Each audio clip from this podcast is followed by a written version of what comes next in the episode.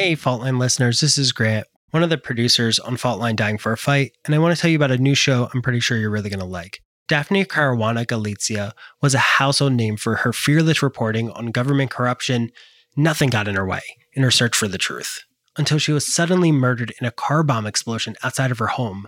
Disturbed by police inaction, her son Matthew turns to the international journalism community to find answers. And what they uncover is a shocking trail of government criminality, cover ups, and deception that rises all the way to the top. From Wondery Who Killed Daphne is a new six part podcast series hosted by investigative reporter Stephen Grey. It tells the story of the mysterious assassination of a blogger, an investigative journalist, that exposed some of the most scandalous secrets of the rich and powerful. You're about to hear a preview of Who Killed Daphne. Listen to Who Killed Daphne on Amazon Music, Apple Podcasts, or you can listen early, ad free, and in Dolby Atmos by joining Wondery Plus in the Wondery app. Enjoy, stay safe, talk to you soon.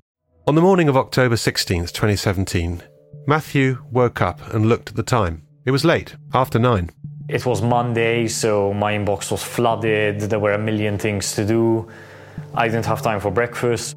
He could hear footsteps in the dining room. It was his mother. He got up, pulled on some clothes, and came out of his room. My mother was already working. She was making phone calls and answering messages. I was completely focused on what I was doing. It was just very quiet. The air was solid. And there was this very bright light streaming through the house. His mum seemed preoccupied. She was in the middle of a legal battle. A few months before, she'd written that Malta's economy minister had visited a brothel while on state business in Germany. The minister was suing her for libel, and now the court had frozen her bank account. Her phone rang. It was the bank. She said, Look, I'll just come into the office and we'll talk about it. And she made an appointment for three o'clock. But before that, she had a lot to do. They sat near each other, Matthew catching up on emails, his mother typing up a post for her website. Normally, my mother and I would have lunch together, but there was no time for it. She was constantly on the phone talking to sources and other people. But she still found time to cut up some tomato and mozzarella and place it next to him. She called the bank to tell them that she was late, typed out her last blog post, published it, approved some comments, replied to some others on her blog. And she told me, I'm going out to the bank now. I'll be back between 4 and 5 p.m. She walked out of the house. I said bye. Maybe 15 seconds later, I heard her walking up to the house again, and she came into the house, like kind of flustered, and said, oh, I forgot my checkbook. With her account frozen, she had to use her husband's checks to pay for things.